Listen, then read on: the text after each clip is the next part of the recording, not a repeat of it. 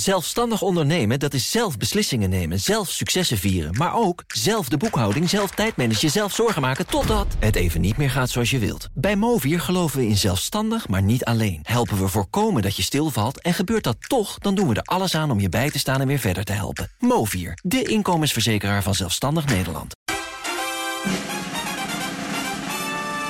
Podcast Top 40. Mireille Wijs en André Dortmund. Welkom bij de enige echte. De lijst is samengesteld door Stichting Nederlandse Top 40. En de complete lijst kun je bekijken op top40.nl. Vandaag bij ons in de studio de nummer 20 van een paar weekjes geleden. Mireille, wie hebben we vandaag? Nou, onze eigen Aaron Lupatti van de Crypto Cowboys podcast. Aaron, hoi. Hoi. Uh, nou ja, laten we even gaan luisteren naar een stukje van uh, de trailer van uh, Crypto Cowboys. Ik heb net 40 miljoen Expose tokens gekocht voor 300 euro. 1000 dollar, 25.000 dollar. Veel discussie over de Nederlandse cryptocoin Expose. Je hoeft er eigenlijk helemaal niks voor te doen. Je kunt slapend rijk worden. De gamification achter was echt letterlijk een piramideschema. Dat was echt een agressieve bom die ik op me afkreeg. Miljoenen euro's. Gladde marketingmachines met bekende Nederlanders. En grimmige bedreigingen. In de schimmige wereld van de crypto's zijn maar weinig echte winnaars. Wil je meer horen over dit verhaal? Luister dan nu alle afleveringen van de podcast Crypto Cowboys in je favoriete podcast-app. Aaron, slapend rijk worden. Hoeveel mensen wilden dat? Uh, nou, ik denk dat iedereen op de wereld wel die gedachte ooit heeft van... ja, ik, ik heb Elke eigenlijk dag nog, gewoon uh, liever nu gewoon heel veel geld... en ik wil niet meer werken.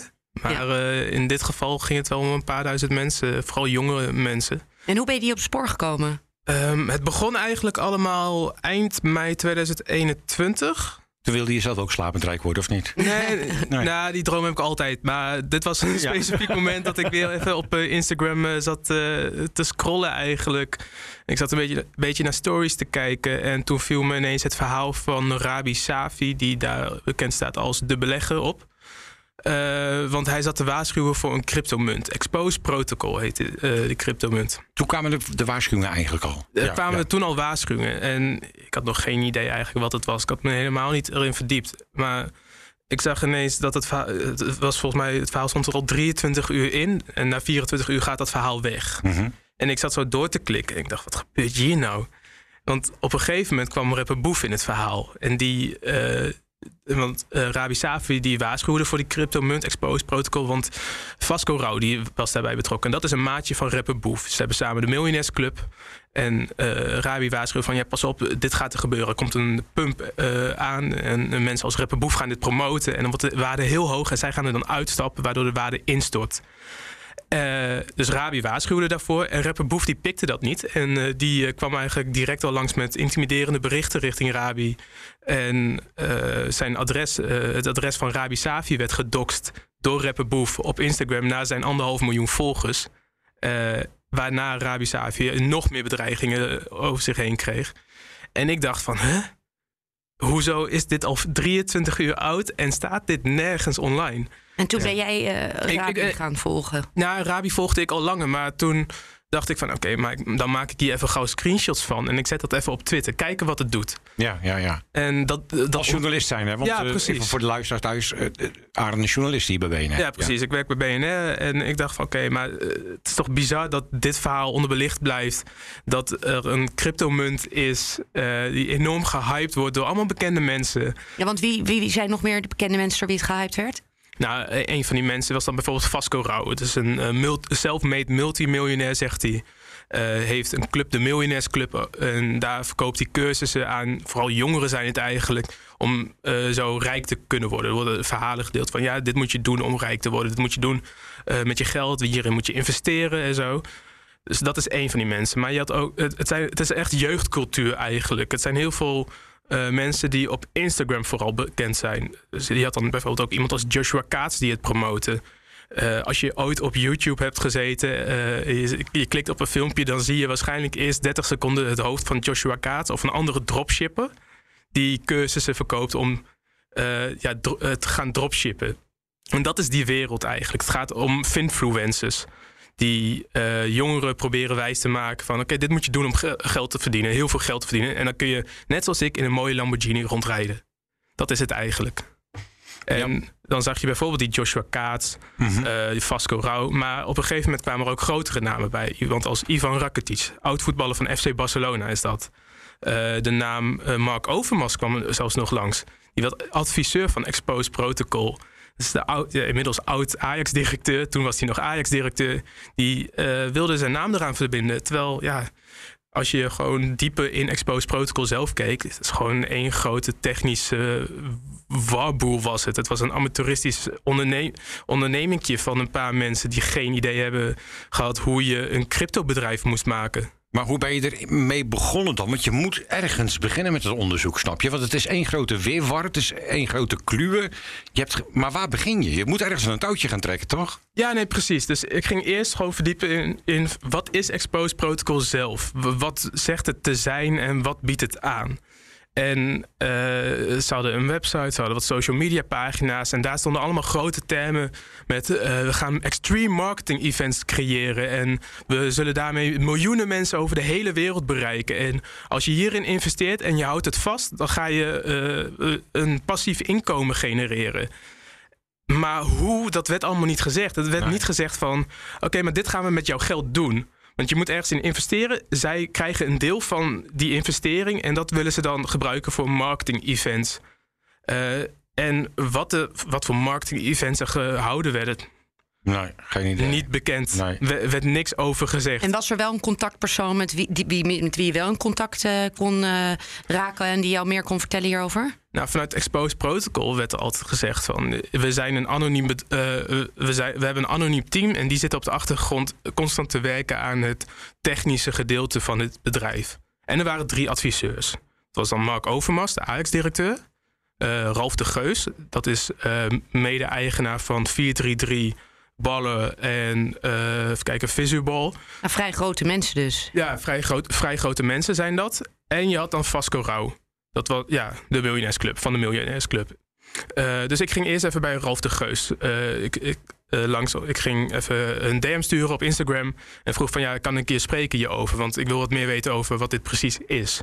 Nou, die zei van nee, ga naar Vasco Rauw. Hij is het vaste aanspreekpunt naar de media toe. Dus ik ging hem bellen.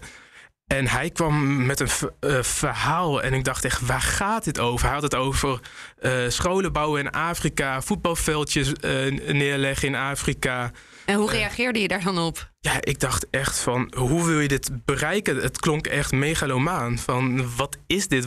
Wat voor bizar eh, denkbeeld denk je te kunnen creëren met dit bedrijf? Vond je het niet moeilijk om dat eh, bij die mensen aan tafel eh, te gaan zitten, zeg maar? Je het niet lastig? Want je zit nou, aan het begin van een carrière, wil ik niet zeggen, maar je, je bent jong. Ja. Snap je? Je zit nog niet zo heel lang in het, eh, in het journalistenvak, zeg maar. Dus vind je dat niet, vond je het niet eng? Dat je denkt van, oké... Dan nou, kunnen zij ook denken, wie is dat knaapje? Wat Ja, dat op, op het begin. Snap je wel- snap je waar- ja, ik, snap, ik snap wat je bedoelt. Eh, op het begin eh, was het meer gewoon echt pure nieuwsgierigheid naar hierna. En ik dacht van, oké, maar ik wil- gewoon weten wat het precies is. En het misschien ook gewoon duidelijker maken naar andere mensen toe. Want eh, crypto is nog steeds eigenlijk best wel een relatief vaag begrip voor veel mensen. Die hebben geen idee wat het precies is. En Dus Ze helemaal... stopte wel hun spaargeld ook erin. Precies, en helemaal als je het gaat kijken naar wat Exposed Protocol precies was. Dat werd gericht naar jongere mensen. En dat zijn vooral kwetsbare jongeren op Instagram. Die dan heel makkelijk vallen voor de praatjes van zulke rijke mensen die dan hun eh, dure spullen showen. Eh, en ik dacht van, ja, dit- je zit gewoon iets van. Het is gewoon geen zuivere koffie. Je zit iets heel vaags en shady's In de aan. val gelokt. Ja, maar, maar vond je het ongemakkelijk? Of niet? N- Nee, nee, ongemakkelijk niet. Het werd later pas echt ongemakkelijk. Eh kijk, dus begin mei hadden we het over. Later, eh, eh, in het begin van de zomer, toen kwamen er meer naar mij toe ook bedreigingen. En toen dacht ik wel, oké, waar de fuck ben ik eigenlijk ook Ja, mee bezig? ik weer? En wat voor Ja. soort bedreigingen? Eh, begin ging het eh, puur gewoon om beledigende berichtjes. Eh, maar later waren het ook wel doodsbedreigingen. Eh, Nooit gedacht, ik ga er nu mee stoppen. nee, niet echt. Ik, ik woonde toen nog in een studentenhuis. En mijn huisgenoten die waren wel eh, een beetje, ja, hoe zeg je dat? Niet echt bang, maar die dachten wel van waar de fuck ben je mee bezig? En eh, doe eens even rustig aan, want straks komt er bij, iemand, eh, komt er bij ons aan de deur iemand die iets wil doen. Eh, dus een huisgenoot van me die zei ook van... eh, ja, misschien moet je s'avonds over straat even met een petje rondlopen of zo. Want het was ook gewoon een guy in Amersfoort die mij eh, bedreigde... en wij, mij wilde uitlokken. Ja. Die had het over een, eh, dat hij al een kofferbak had geregeld met een vriend en zo. Dus dat was een hele, Wow. hele vage shit. Ja. Ja, heel bizar. En- En toen. Ja, eh, sorry. ja, sorry. Nee. En toen, dus je bent dus in gesprek gegaan dus met eh, de, degene met de adviseurs. En, eh, en, en wat zeiden ze? Wat, ja, hoe is het verder gelopen dan? Eh, Stond je, even nog een vraag tussendoor. Stond je er alleen voor of niet? Eh, nee, dat niet. Eh, ik heb veel hulp vanuit BNR ook gekregen eh, hierbij. eh, Bram Mullink, onder andere onze adjunct hoofdredacteur inmiddels. Eh, die heb ik veel gesproken, ook over die bedreigingen en wat ik ermee aan moest en zo. Eh, met de podcast, eh, en als je het over de podcast hebt, dan heb ik, ja, was- hebben we eigenlijk gewoon een heel team gehad eh, Ja. die eraan meewerkte. Ja, dat weet jij ik. natuurlijk. Ja, ik zou ook. Ja, precies. Nee, wat, wat, wat vroeg je ook alweer? Sorry. Nee, ja, uiteindelijk dus. jij werd dus eigenlijk kwam je dit op het spoor en jij dacht ik ga er verder induiken. En hoe, eh, ik bedoel, bestaat het bedrijf nog? Hoe gaat het daarmee? Nou, inmiddels is het bedrijf dood, joh. Er is helemaal niks meer van. Er gebeurt helemaal niks meer. Eh, ze hadden hun eh, belangrijkste communicatiekanalen waren eh, ja, eh, stonden in Telegram. Hadden ze twee kanalen in het Engels en in het Nederlands, waarin het team ehm, ja, communiceerde met alle investeerders. En die kanalen zijn nu sinds eind december eigenlijk stilgelegd. Daarin kan gewoon niet meer gepraat worden. Ehm. Vanuit het hele bedrijf je- hoor je eigenlijk ook niks meer. De adviseurs die er toen waren, Mark Overmars, Ralf de Geus en Vasco Rauw, die zeggen nu allema- allemaal van ja, ik- we hebben er niks meer mee te maken. En eh, Nou, dat is wel heel makkelijk. ja, precies. Het is heel makkelijk, want heel veel mensen hebben er gewoon heel veel geld in ges- gestopt. En dat zijn die mensen nu kwijt. Eh, En wie is daar dan voor aansprakelijk? ja, dat is de vraag. Want eh, zij, die adviseurs verschuilen zich achter het team. Het team dat anoniem is. Maar eigenlijk wat, we, wat je in de podcast ook gaat horen... Niet te veel weggeven. Nee, niet te veel weggeven. Maar dat, de vraag is of dat team er überhaupt ooit was. Ja, ja. Dan Eh, moet je echt de podcast gaan luisteren. ja, je- precies, Dat zou ik precies. wel doen, ja. Ja. Dat zou ik wel doen. Ja, het is super spannend. Ja, dat is heel spannend. Je, op een gegeven moment kwam je in contact met Tim Hofman van Boos. Yes. Van BNN Vara. Hoe, hoe, hoe verliep dat? Hoe ging dat?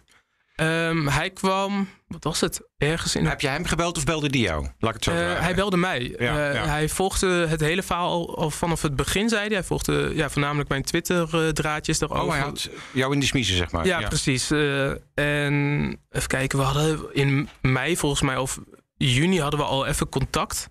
Want hij wilde het heel graag bij Boos brengen. Op de, hij had het al een paar keer voorgelegd op de redactie, zei hij. Eh, maar ze konden er uiteindelijk pas eh, vanaf november eh, slash oktober mee aan de slag. Ze hadden natuurlijk The Voice, met waar ze ook mee bezig Ja, ook een Natuurlijk, dat zat er ook nog Ja. tussen. En vanaf toen begon dat te lopen eigenlijk. Hij zei van, ja, we krijgen hier zoveel mailtjes over van, ja, onder andere investeerders, jonge investeerders en Ja, gedupeerde dus. ja, gedupeerden. En we willen hier gewoon achteraan gaan. Toen even later kwam, nee, volgens mij eerst, nee, eerst kwam het FD. Want die wilde al eh eh, geldstromenanalyse gaan doen. En daarna kwam eh, Tim Hofman naar me toe. En toen dacht ik, nou, toen zeiden we gewoon. laten we dit met z'n drieën gaan doen. Dat ja, FD doet- dan een geldstromenanalyse. Boos maakt er een YouTube-aflevering over. En die gaat dan vooral in op het morele je achter, achter influencers. Die jongeren wijsmaken ergens met te in, in te moeten investeren om zo rijk te kunnen worden. En BNR, waar BNR goed in is, podcast maken. Ja, ja, ja. En, en, en eh, dat, hele Crypto Cowboys, dat, eh, ehm, dat is eigenlijk een soort van ouderwets piramidespel. Toch, of niet? Mm, Ja, eh, het heeft er wel tekenen van, zeiden sommige deskundigen. Wat het vooral is, is dat het. Nou, ik, ik kan het weten nog van vroeger dat er dan brieven moest je dan kopen, brieven voor in de gulden tijdperk nog, hè, ik ben een oude lul. in de gulden tijd voor 2 gulden 50, die moest je dan doorgeven aan de volgende. En ja, echt het FOMO was dan heel erg hoog, fear of missing out natuurlijk. Dus ja, dat, eh, dat Ja, dat, dat zat hier bij Expose wel heel erg. Ja, inderdaad, dat eh, FOMO-gehalte. Omdat je al die influencers op een gegeven moment op Instagram eh, zag posten erover. Kregen jongeren heel erg het gevoel van: oké, maar ik moet er op tijd bij zijn, want anders Ik loop ik geld hebben. mis. Ja, precies. Ik zie andere mensen hierin investeren. eh, ik moet dit ook gaan doen. ben je nu ook op zoek naar andere constructies van deze aard of niet?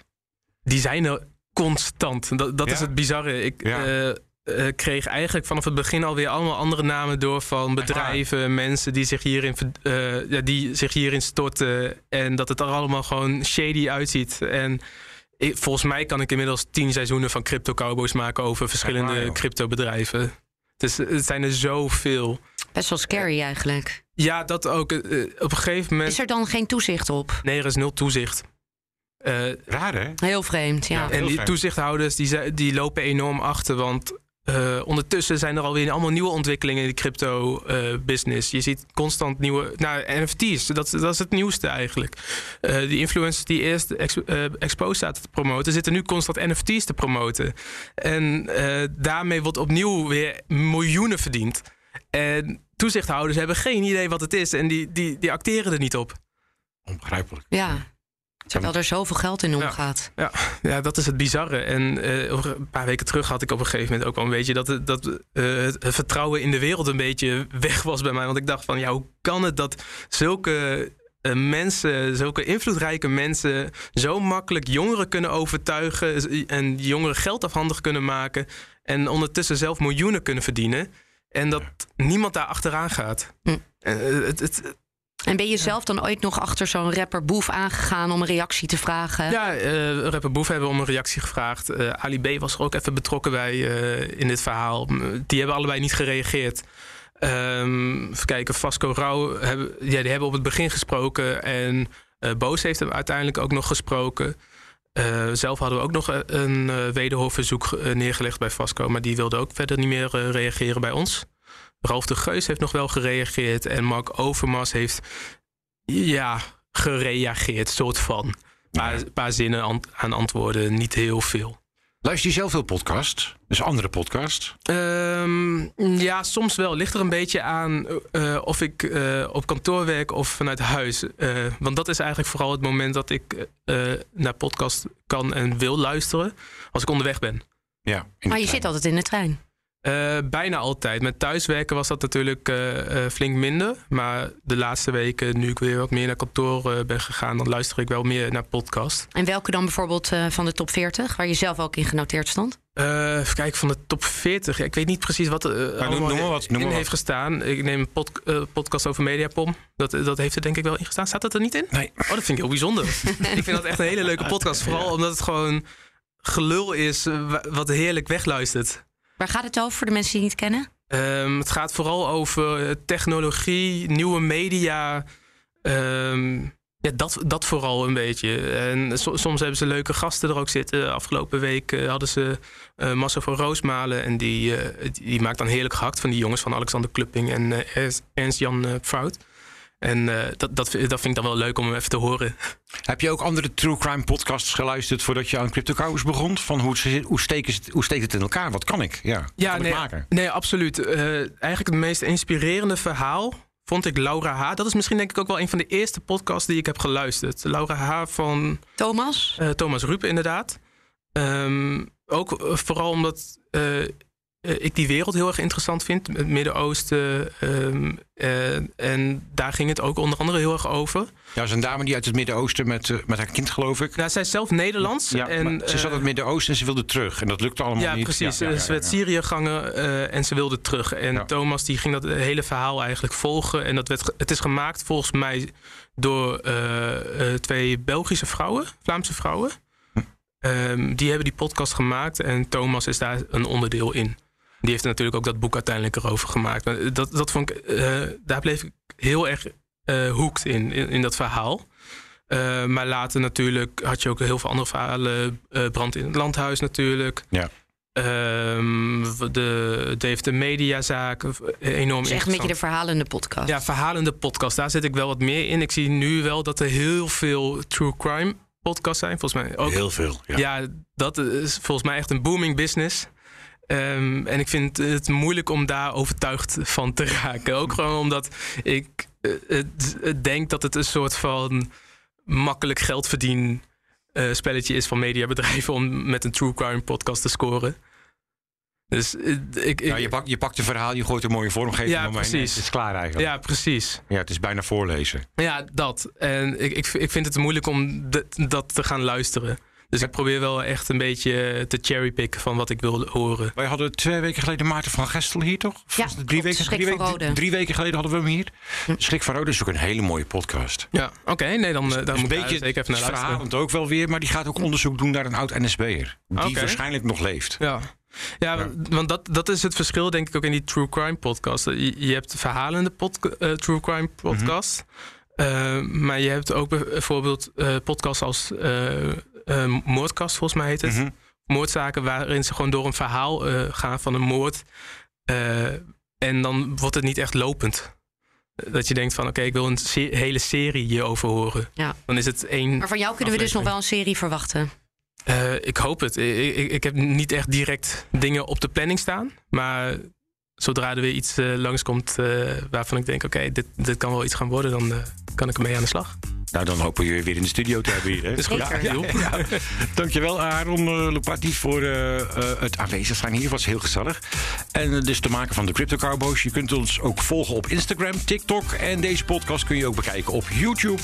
En wil je de complete lijst bekijken? Ga dan naar de top40.nl. En volgende week weten we nog niet wie we nog hebben. Nee, Nee. Geen idee, hè? We gaan het horen. We gaan het horen. Tot volgende week. Tot volgende week. Wat speelt er in de wereld van videogames? Dat hoor je in All in the Game. Alles over virtueel vermaak voor jong, maar zeker ook oud. Van creatieve nieuwe spelletjes tot miljardensuccessen. En van opmerkelijke onderzoeken tot grote schandalen. Want dat is All in the Game. Nu in je favoriete podcast-app en op bnr.nl. Zelfstandig ondernemen, dat is zelf beslissingen nemen, zelf successen vieren. Maar ook zelf de boekhouding, zelf tijdmanagen, zelf zorgen maken... totdat het even niet meer gaat zoals je wilt. Bij Movier geloven we in zelfstandig, maar niet alleen. Helpen we voorkomen dat je stilvalt en gebeurt dat toch... dan doen we er alles aan om je bij te staan en weer verder te helpen. Movier, de inkomensverzekeraar van Zelfstandig Nederland.